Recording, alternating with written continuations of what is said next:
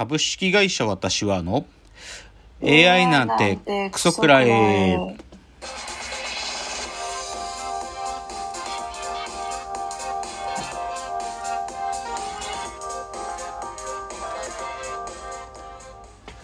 群馬が生んだ怪談時株式会社私は社長の竹之内です。サブカル研修生4代目アシスタントの深谷です。えーこの番組は大喜利 AI を開発する株式会社私は社長の竹之内が AI のことなんかお構いなしに大好きなサブカルチャーについてサブカルリテラシーの低い社員に丁寧にレクチャー言い換えれば無理やり話し相手になってもらう番組です。ということで 179回。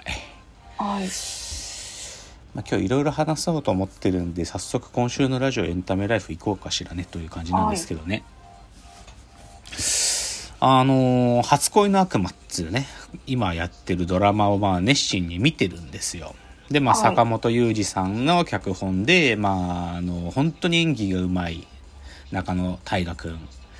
えー松松岡真優さん江本佑さん、えー林遣都君みたいなねもう本当にうまい人たちがやってる、で会話劇、えーサスペンスもういろんな良さって面白かったんだよ5話まではっきり言って5話まで完璧だった展開も本当に早いなんかもうすい1話で予告された謎がもうその次には回収されてっていうもう謎のもうボンボコボコ謎がね増えてくみたいな面白かったの。で、まあ、ある意味ね、でもね、第5話までで、とりあえず前半終了みたいな、第1章終了みたいな。で、先週の土曜日から第2章開始みたいなね。本当にそ、その物語の中の最大の謎にこっから入ってくんだみたいなのになったんだけどさ、で、はい。満島ひかりも出るみたいな情報がさ、その放送前から出てきて、マジでと思ったわけ。ここから満島ひかりも出てくんのと思って、はい。見たんよ、6話。あのね、ちょっとね、バランス書き始めてる。ああ、なんか、ルールだったこの1話完結で一つごとのミステリーを解いていくみたいなのなくなっちゃってね、なんかね。もう本当にでっかい謎に触っていくって感じだし、あとちょっとね、ほんとバランス欠いてるんだな。で、ちょっとね、いろいろ調べてみたらね、視聴率苦戦してるらしいんだよね。あーうんなんかね、ついてきてないね、視聴者がどうやら。僕は5話までは完璧すっごい面白いと思ってたけど、ちょっと難しいのかな。うん。視聴率あんま伸びてないんだっつうんだよね。だちょっとね、ちょっとまあ、まだ見極めるのは早いんだけど、ちょっとこの第2章、満島ひかりが出てきた、ここから、ちょっと、もう一回なんか、整理してほしいね。っていうのがちょっと、でも、ままだ面白いですよ。全然面白いんで、で、ちょっと視聴率伸び悩んでるっていうからちょっと言いました。っていうのが一つ目。二つ目がね、これね、ちょっと楽しみで、買おう、買う、もう、予約もしてあるんで、ちょっと楽しみっていうのがね、あの、文芸っていうさ、あのー本当に文芸誌、小説がたくさん載ってるさ、文芸誌で、文芸っていうので、2022年秋、秋、秋号、秋季号、秋号が出てんだけどさ、で、今回なんか変わってて、あの、ある一人の作家が責任編集して作った号なんだつうのよ。で、それが誰かっつうと、金原ひとみさん、金原ひとみさんか。金原ひとみさんっていう、まあ、小説家ですよ。はい。で、金原ひとみが責任編集で誰に書いてもらいたいかってことを、まあ、金原ひとみが人選してお願いして書いてもらってると。で、まあ、この書いてる人たち、例えば、で、まあ、その特集のある意味テーマが詩小説っていうテーマらしくって、で、書いてるちょっと作家何人か言うと、村上龍さんとか、島田正彦とか、西加奈子さんとか、あと、尾崎世界観も小説ちょっと書いたらしいよ。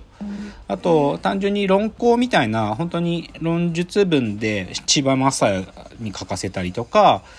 あとなんか、金原ひとみが友達と一緒にハイキングに行った ハイキングレポートみたいなのをってらしくて、そのハイキングなんかに、あの、チンポムのエリーちゃんとかも一緒に行ってるらしいんだよ。で、これね、この5年くらい結構実は言われてたことだけど、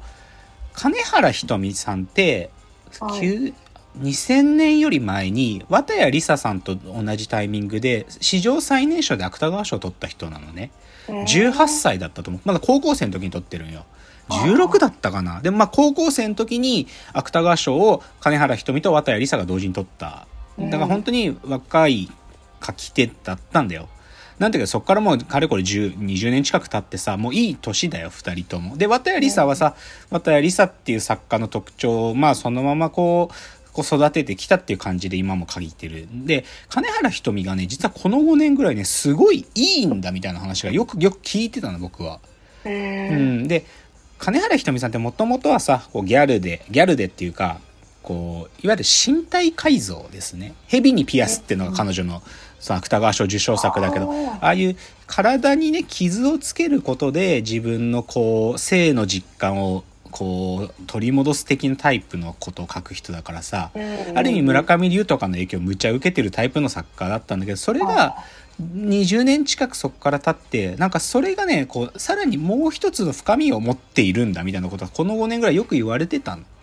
で、僕も、あ、そうなんだろうなって思ってたの。で、なんかこう、柔らかさも出てきていいんだろうなと思ってて、そしたらなんか今回の文芸のと金原ひとみが責任編集で書いてるっていうから、あ、これはちょっと面白そうと思ったわけ。で、うんさらにね、それとセットの出版イベントでね、あの、B&B っていう下北沢の本屋さんで、これオンラインでも見れるイベントが9月4日にある。この、この文芸のための出版イベントがあるんだけど、それが金原ひとみとエリーちゃんと尾崎世界観の、あのー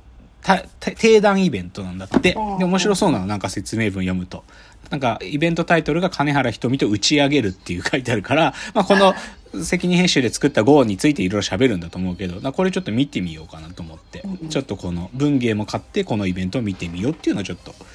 なんかいいらしいんでね、本当金原ひとみが最近。だから、ちょっとそれはね、確認しようという意味でもちょっと見ようと思ってるやつです。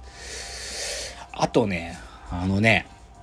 これたまたまなんだけどね、あの、私散歩コース、高田の馬場の方まで歩く歩くこともあるんですよ。新宿からね。で、高田の馬場に、高田の馬場駅の近いところにね、東京富士大学っていう、まあ、ちっちゃい大学があるんよ。で、これどういう大学なのかなって僕もよく知らなかったんだけど、まあ、今も知らないんだけど、で、その前、まあ、通るんだよ。はい。そしたらさ、この前大学のそこでさ、しおやす週末だったと思うけど、コスプレイベントやってたの、その大学で。へなんか大学が多分場所貸してるってだけだと思うけど、コスプレイヤーの人たちがこう来て、そこでなんかね、みんなで、なんかこう、写真撮り合ったりしてたので。で僕コスプレイベントなんて、なんか昔東京ドームでやってんの、なたまたま通りかかって入って見たことがあったけど、うんで、コミケとかでまあやってんなみたいなのも何回か見たことあるけど、んマジのコスプレイベントでがっつりこう、中入ってって、観察し、そこまで丁寧にしたことなくて、ラッキーと思って散歩しながらさ、こう見てたんだよ、ずっと。中入れだから。そしたらさ、楽しそうなんだけどさ、女の子ね、レイヤーは。そこに来てたね、レイ、いたコスプレイヤーの人でね、男の人なんて一人か二人。一人か二人が女の子のレイヤーの格好してって言ってたけど、あとは全部女の子、マジで。で、かつね、や、なってたキャラクターがね、どっちかっていうとね、学園ものの男の子キャラね。なんか、うん、学園ものの可愛らしい男の子たちのキャラをみんなやってた。だから、あ、なんかレイヤーで、しかもこういうこじんまりしたイベントとかだと、なんか大きい人口のうちのね、メイン層来るんだろうなって思うから、なんかそういう子たちがコスプレ楽しんでんだなっていうのが分かってね、面白かった。うんうんそれをね、カメラ持ったおじさんとか撮ってた。でもなんか、いわゆるこう、なんていうの、セクシーなキャラクターとかじゃないね、全然。もう学園ものの男の子キャラ、髪の毛が青色だったり紫色だったりみたいな、そういうのをやってたよっていうのが面白かった。あとね、これも面白かった話なんだけどね、今、あの、アマゾンプライムで、こ3日か4日前ぐらいから見られるようになったんだけど、あの、韓国ドラマでね、今年、もう2022になって、はあの、あ放送されて、すっげえ人気だった作品があって、アンナっつうのがあるんだよ。アンナっていう。で、これが Amazon プライムで本当にみ3、4日前から見れるようになってるんです。で、これ僕、なんか噂聞いてたから見られるんやと思って、す結構すぐ見てみたの。うんで、どういう話かっていうと、あの主役の女の子が、こう、まあ、あんまりね、裕福な家庭じゃないんだけど、いろんなコンプレックスだとか、まあ、タイミングが重なって、自分の経歴について嘘をついちゃう。うんだけど、その嘘によって自分の人生で手に入れられなかったものが手に入ってっちゃうんだよ。だけどその嘘を抱えて過ごしてることがどこかでバレちゃって転落が始まるんだけど、っていうまあ、なんていうかありがちだけど、でもこれスリリングに作られてて面白いんだよ。で、まあ、だこのドラマ面白い。で、言っちゃうとネタバレになっちゃうから、本当にまだ日本の人まだ誰も見てないような状況なんで、だけど面白いよ。なんか、イテオンクラス級に面白い、はっきり言って。で、それのね、で気づいたことがあって、主役がペッスジって子なの。はい、ペースジって子って、もともと多分 K-POP の、あの、JY パークのやってた一つのグループの子なんだと思うんだけど、でそっから女優やって、で、ネットフリックスで見られるスタートアップとかにも出てて、でもその頃ってなんかね、こう可愛らしい幼い感じの役だったんだけど、このアンナってやつってある意味、高校生の時から30歳になるぐらいまでの、その長い年来、年をや演じなきゃいけないから、いろんな表情出てるんだけど、で、何が良かったかっつうとね、あのね、ペッスジが、まあ、特に、なんていうか、まだサクセスする前とかは、必死で働いたり、必死で勉強してる時の、顔がすっぴんなの、間違いなく。すっぴんで役やってんのよ。で、それが、意外に素朴な顔で可愛いのね。で、僕ね、分かったことあって、僕どうしても K-POP のタレントとか韓国の俳優さんの女性のねタレントさんって、うん、顔がどうしても確率的に見えるのが嫌だったのよ。でその根源は僕はやっぱりまあ韓国の人たちは整形することはもう何て言うか